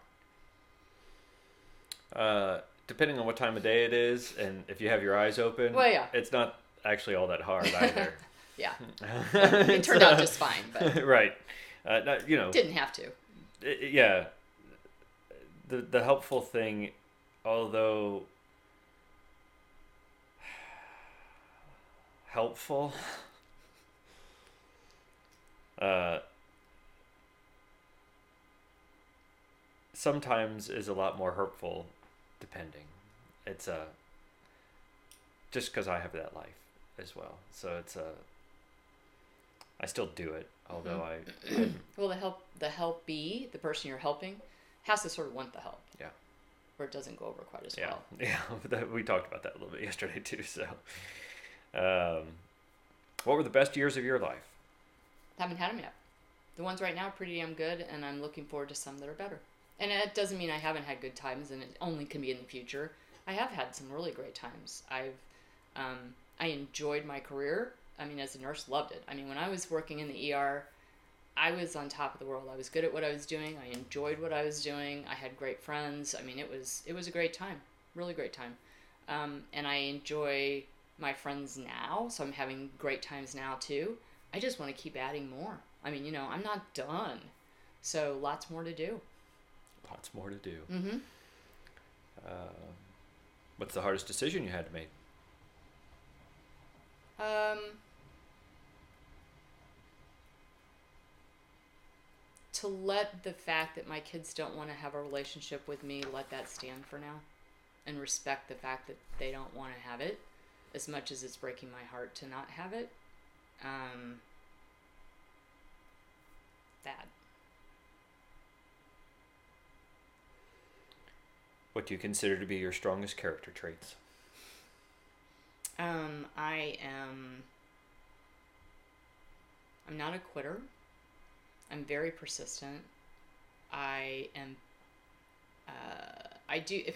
several people have said you've got the patience of a saint. So I'll put up with an awful lot before I bend and break, um, which can be good and can be bad. I think that's why I stayed in my first relationship for 17 years when I knew probably after five I should have gotten out. Um, I, I, I don't quit easily. I kept thinking I could make it better. Um, so I don't give up on things very easily. Um, I think I, I'm a good friend to people. And I think I'm I think I'm smart. A lot of people have told me that. I feel like I am. Um, probably have above normal intelligence. I can figure things out quicker than other people. I get a little I get a little frustrated sometimes when other people aren't synapsing as quickly as I am on things. Um, but I try not to let them know that. I just try to hide that. And so I think I can be a chameleon. When I announced my two divorces, in both cases, people were shocked. Absolutely shocked. Who knew me well were shocked. And I think it's because I can put aside discomfort, I can put aside mental anguish and still put on the brave face and keep trudging forward. I apparently can do that very well. Um, I don't know how useful of a skill that is, but I apparently have it. Um, I think I can hide some of my emotions sometimes. I can put it away and move on. Do you have any traits or habits you wish you didn't have? Um, I love sweets. God, I wish I didn't love sweets, but I really do. To the point where uh, jelly beans are super awesome, and I can eat them by the bag, which makes my liver unhappy. To the point where I was at a physician checkup one time, and she just accidentally checked my liver enzymes and said, "Oh my God, your liver enzymes are way off. I mean, something's wrong." And I said, Well, I don't know. So we had to ultrasound and check labs. And I said, I, I think it could probably be the jelly beans because it's that time of the year. And she goes, Well, it can't be jelly beans. I said, Oh, no, it really could. She goes, Well, how many do you eat? I said, A lot. And so once the jelly beans went away, my liver enzymes became absolutely normal. And so I really, really like jelly beans. Have you ever done any research on sugar? Um, on on yeah, my- refined sugar? Oh yeah, And yes, and my and my internist is so upset with me about my diet. I mean, always. And she said everything starts in your gut, and you shouldn't do that. And so I drink Diet Pepsi in excess, and I eat jelly beans, and I probably eat candy corn, and anything else really sweet. I'm all about that. But I like my protein, so I'll do sweets and protein. But um, yeah, sweets to an excess is a real problem. I go to the gym to try to offset it, but I know you can't exercise away a bad diet. I know that, but it doesn't stop me. I mean, the jelly beans are out in my trunk right now. There's some out there. there are. I buy them by the bag. I talked to my trainer about Do you this. do you have a specific type? Yeah, well, yeah, of course. The Brach's, and they have to be the speckled ones. That's it. That's it. you only Any buy flavor. one type. Any flavor in that bag. But no, there are no black ones in that bag because I, I do like licorice, but I don't want them in my jelly beans. Gotcha. So, very narrow scope on the jelly beans. So, if I can't find that kind, I won't eat them, actually. Um, But my diet's always been a problem because when you when you're around people and you don't eat fruits and vegetables, so when you, you get a meal and you only eat half of it, people you know the waitress thinks there's something wrong. I'm sorry, was there something wrong with your meal? No, I just don't eat vegetables, and I'm sorry you wasted the food on me. all right. It's hard to explain. It's embarrassing to have to explain to people about how I eat like a five year old, which I do. It's bad. Where do you think that came from? I don't know. My mom took me to the pediatrician. This is an old story. My mom took me to the pediatrician when I was four. So I, I think as an infant, I mean, I didn't spit stuff at her. I mean, I ate whatever you're given, just the bananas and carrots or whatever.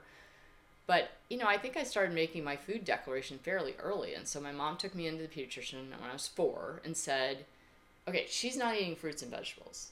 And the pediatrician says, "Ah, she's just going through a phase. She's four. It's a phase. Don't worry about it. Yeah, that's lasted my entire life. so, yeah. Uh, do you believe that people can change? yes. I don't know that I'm one of them. I don't know. I think I, I still. I, Are you a people? Am I a people? Are you a people? I don't know that I know what that means. Like some people can change it, and that kind of people? Just asking. Well, uh, the question was, do you believe people can change? Um,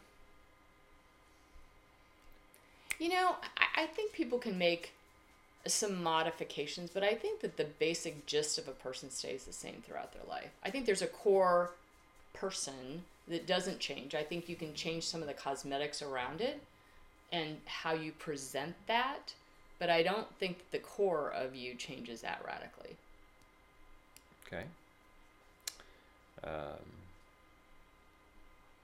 has life made you more cynical or more hopeful? Oh, I'm always a glass half full girl. I always have been. I'm always hopeful. I'm always positive. Uh, That's a lie. Not that. I am hopeful. I think that it really is the better word. I can't say I'm always positive because everybody's got bad days. But um, no, I'm always a glass half full girl. Always looking for more.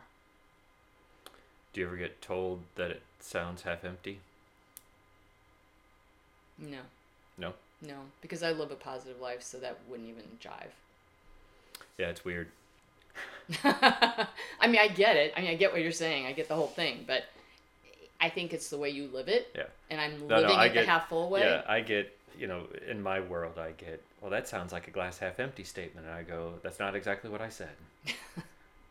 you just heard it that way. Right. So I go, I'm, I'm not exactly sure how I'm supposed to take what you just said to me. You know, I and I go, exemplify half yeah. half full, not half empty. Yeah.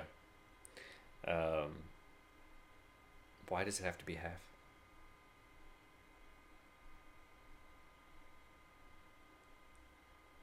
I don't know. Yeah. I'd rather my glass be full, frankly, and I'm always looking to fill the glass. Yeah. So So if you're hopeful with a half empty glass or a half full glass, it's still half. it is. Yeah, regardless. Mhm. That's why I look at it, and I'm I.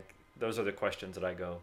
I hear the statement, I just and I understand what it means, but I go. It doesn't fit. like, we should have everything we want. I mean, and I'm and the should or shouldn'ts. Uh, we talked about this yesterday a little bit too, but uh, I I'm learning how to stop using. Um, ultimatum, not ultimatums, but Extremes. extremes. Thank you. And should and shouldn'ts are extremes. Whether they're extremes in mental personality. So it's like, I want you to do this, so you should or should not do it like that. Mm-hmm. Uh, there is no right That's or where it were goes way. with the rules thing that you Yeah. were talking about earlier. Yeah. And because people say you should or shouldn't, that means you're following a set of rules that goes to them. And Right. so I go, and when I hear myself say you shouldn't, I go, motherfucker.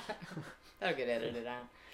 uh, no, and that's one of the things that you know I, I like to, I know I make mistakes, and I know I can edit all this stuff out. I know I can go through and easily take out the things that I say, Mm-hmm. but I have to think about what I say. Mm-hmm. and and it, just because I have the means to edit out the things that I don't want in there doesn't mean that I should. Right. I should say those things, right? You know, something you have to be you have to be organic.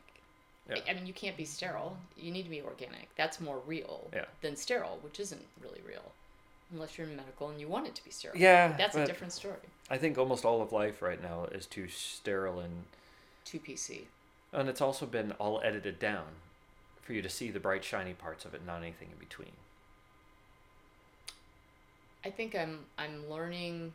I'm trying to do use video in my career, and so in the beginning, I kept thinking that a perfect video is what we want. I have to have the perfect video, and um, and I think what I'm learning is the less perfect it is, the more appealing it is because it's a real you versus this perfect thing that nobody is. Nobody's perfect, and, and you don't look that way. You know, I think the idea, uh, interrupting you, sorry, but the idea behind Story Vault is that thing, to not see people made up, to not see people it's dressed up, but just real- to talk to them the and see how they stuff. act. Because I think people will miss that after you're gone. You know, like right. here's your stories. Uh, you you can't act them out anymore. You can't tell them anymore, and we can't get all the information and your side of it and your vision and Your the way that you tell it and Mhm. your words and everything else. hmm Uh, and just those gone. facial expressions that you are so fond of in someone Yep. that you'll miss Yep. you know um, if i could hear my dad's voice to say dolly again that would be something that would be very meaningful yeah that's why this works it does good. yeah no, really. I mean, it, it is. And that's when I talked to my friends about this, it was the same kind of thing. It's like, you know, I would love, um, you know, one of them's having a book written about her dad's life. And so somebody interviewed, now they're writing the book. Well, that's great. And, and the stories will be on paper, and so they won't be lost, but the storyteller will be gone. And that's, that's the most important part to hear those voices that live in our heads and our hearts. It's huge. Yeah. Because they go away. They do. As much as you don't want them to, time erodes it. Yeah, yeah.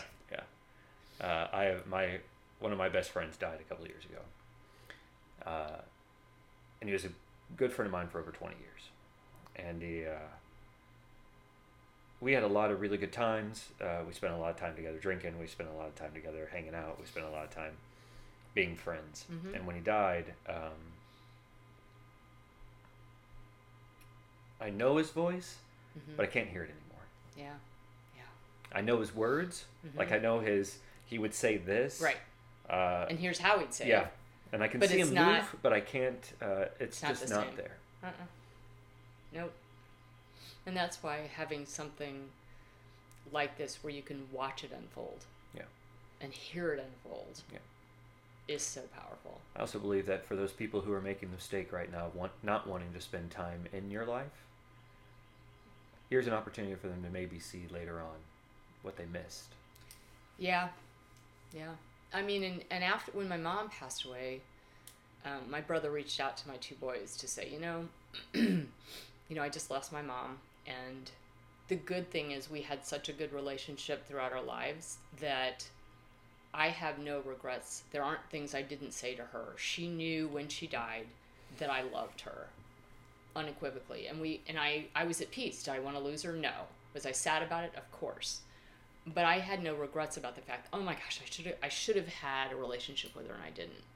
And so my boys um, got a letter from my brother, each of them. He handwrote it and talked about that and just warned them that you know someday your mom may not be here because if you're thinking maybe someday we'll get back together or someday you know we'll do that that you may lose that opportunity my mom died suddenly it wasn't something expected at all and in the blink of an eye she was gone. And he warned them you know i think you boys are going to have regrets. I think you're going to have guilt if your mom's gone and you haven't tried to reconnect with her.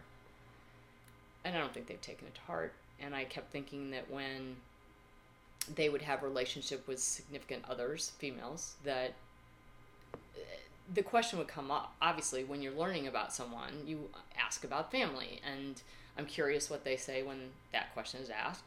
And I kept thinking, okay, if there is a new stepmom that comes into their lives when they were younger, that she would either say, "What what the hell, kids? I mean, what you know, what's the deal with your mom, right?" And so she'd either be a great person who would really try to work to get everybody back together because it was the right thing to do, or that she'd be so wicked that I would look really good in comparison. Well, there was a stepmom, and I guess, I don't know, I guess it didn't happen either way because didn't make a difference. But um, I kept hoping for the wicked stepmom that would make me look good in comparison. I don't think I got that. And now that they're, you know, I've got uh, my older one is going to be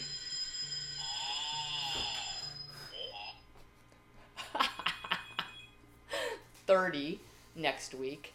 Um, yeah. Who knows when it might happen, if ever.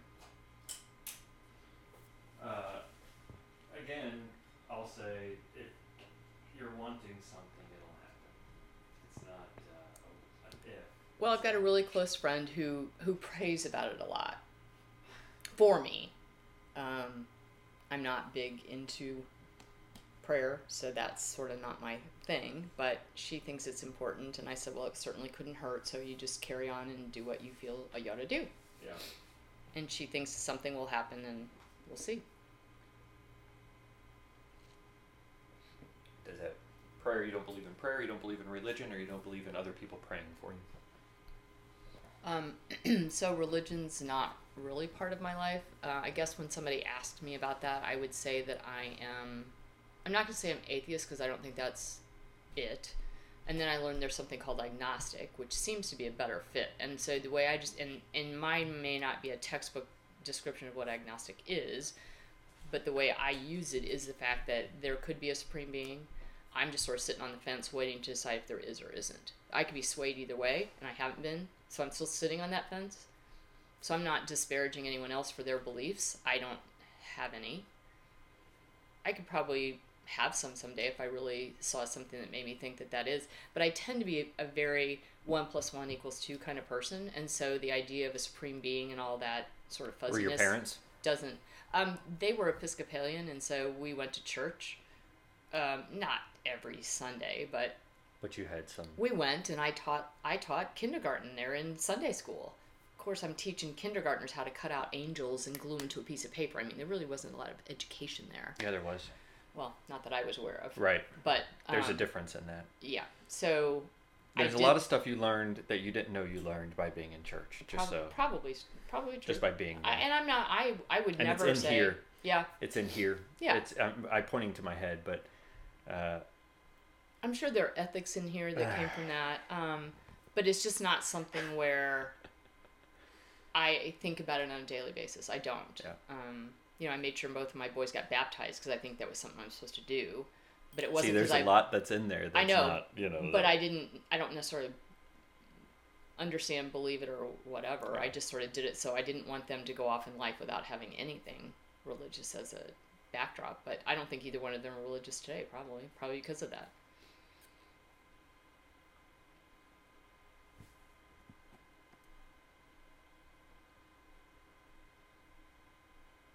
Ooh, what do you consider to be the most important world events of your lifetime? That'd be a good one to close on, I think. Okay. Oh, no, I Um, got one more. Okay. Um, I probably my earliest memory about um, a world event is when JFK was shot. I was three, You remember it at three? I remember um, everybody was crying. I remember we had the old big console TV in the in the living room, right? And it was like nonstop coverage of what happened, and so everybody else is crying. Mom and dad are crying. Everybody's really upset about it. So apparently, I got upset too, and I went into my bedroom in the closet and just went in there and cried for a while because I thought that was what everybody was supposed to do. Um, so that was really my first memory of anything like that. Um, the Challenger, when the when the Challenger exploded with the the teacher Christa McAuliffe on it, I remember exactly where I was. I, I I can remember where I was when that happened. I can remember where I was when. Um, that whole conflict in Tiananmen Square happened, and the students were were facing off with the army. Um, and of course 9-11 and the crazy thing is my mom's birthday is september 11th so it just really um, There's somebody in my family who has the same birthday, and every time it it messes with the date.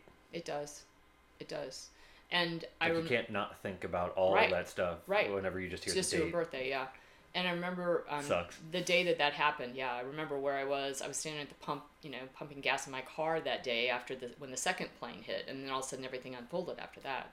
It was just um, and i remember we were supposed to be having a office meeting that day. It's tuesday. I knew it was tuesday because we have office meetings on tuesday and we turned on the radio and put it in the overhead Yeah. speaker so we could hear it and there was a gas station right next to my office, and you could watch the gas go from a dollar, whatever it was, to five dollars. Like it just went to five dollars. They just in about automatic. Yeah, two seconds. See you later. Right. And I just started getting. And then once the Pentagon happened, I literally left the meeting and I went and got my kids out of school because I didn't know what was going to happen. It just felt like the Chicken Little sky was falling kind of feeling. I mean, a lot of panic. You know, it's like this is this is something I don't know how to deal with right now. So until I know how to deal with it, I'm gonna go get my kids. We're going home, and I'm gonna figure this out. I didn't have it figured out yet, but I just it was very unsettling. Um, How long did that last for you? Do you think? oh, I think um, the acute acute part of it just a few days until they really were starting to sort through all of it, and we figured out what had happened. But um, It's amazing how fast we figured out what happened. Yeah, yeah, seriously. So those are some, some big things. Um, it seemed like those were sort of crisis kind of things. Really made big impression on me. I think that seems to be a ongoing trend uh, in people. And the sad, well, the sad part is since 9-11 to now, it's been a long time, but now we've had is we've had other bad things, not quite to that scale, but we've had you know school shootings and other stuff that happens, and I hate to say that. It's almost become part of our fabric of our Yeah. lives these days, Yeah. which is really sad. yeah, we that it doesn't make as much of a big impression on you like it used to, or, or desensitized. We're That's what very they- desensitized. Uh, what do you hope to be remembered for? Um,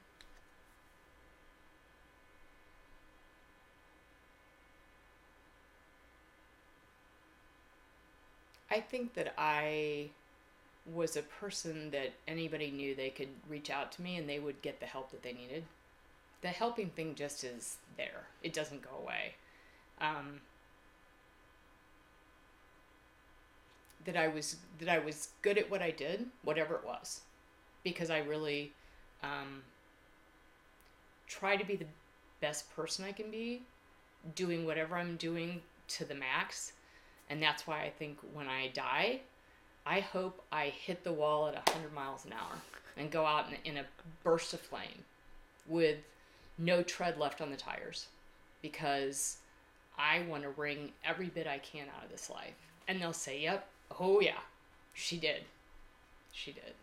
Because they know how much I love adventure and, and just immersing myself in life all the way. I'm all in until the last day. Uh, I've come up with a new ending for our podcasts uh, because I don't start them very well. Uh, that's But you're gonna end 'em with yeah. It's been my thing. I don't start because I hit record and we just get into talking and I don't do it. So uh, as we were talking, I realized that no one here knows who you are. uh, because I'll be the mystery because person. I have you know I'll write it you know it'll be on the on the credits beforehand. Mm-hmm. Uh, but the name of the podcast is Hi, my name is. Uh, so I figured if everybody starts anonymous until the end of the podcast, right? And you go, "Hi, my name is," Mm-hmm. and you get to say who you are as your own tagline for the end of it, Okay. and you get to describe yourself uh, and however tagline that you would like to describe yourself. Um. So hi, I'm Linda Graves Arnold, and I am a very acute liver of life. Love living life to the absolute fullest. Thank you for coming in today. Hey, this was awesome. I'm glad you enjoyed it. Me too. I mean, it was. Yeah. It was really good. Uh, we'll have a link uh, sent to you. Okay. Uh, we'll have it on our website as well at www.angelaudio.me slash podcasts. Uh, podcasts are heard on Stitcher, on Apple i or uh, Podcast and Apple. Yeah. Uh, they are heard on Google Play, and I got one more coming. There's another one out there. There's another one out there. Well, considering this is my first podcast, Yeah, You pretty did very exciting. nice. You did very well. Thank you. You did very well. It was really it's enjoyable. It's a format that um, allows you to tell some stories in a safe environment, um, where some of the things are fun to talk about, Yeah. and other things not so much, but maybe they still need to be talked about. And there's one of the, you know one of the things with Story Vault that says if you talked about something today and you you heard yourself say something that Mhm. should not be heard by other people, hmm uh, let me know. And what happens is it gets covered up by an advertisement Got it. by Story Vault that Okay. says Story Story Vault. Vault. this sound boing indicates this is no longer in public domain. It's Right. something like that. Right. And we now return you to the podcast already in. There you go. Already. We don't stop. Mhm. We just take out that little part of it and go, okay, we'll get back to it. It's just an advertisement in the middle. Okay. Uh, that's one of the things that you know. As I started yesterday the podcast with Keith and Chris, there were things that couldn't be said, and somebody would say it, and can't say that, and I go, oh, okay. uh, I didn't mean to. uh, It wasn't me. I mean, I said it sometimes too, but they did as well. And, uh, can you edit that out? I go, yes, I can edit that out. Yeah. So The beauty of editing. the beauty of editing, right? So great. Thank you very much. Awesome. This episode of the podcast is brought to you by Angel Audio Productions, providing audio reproduction for 25 years. Find us online at www.angelaudio.me or on Facebook at Angel Audio Co.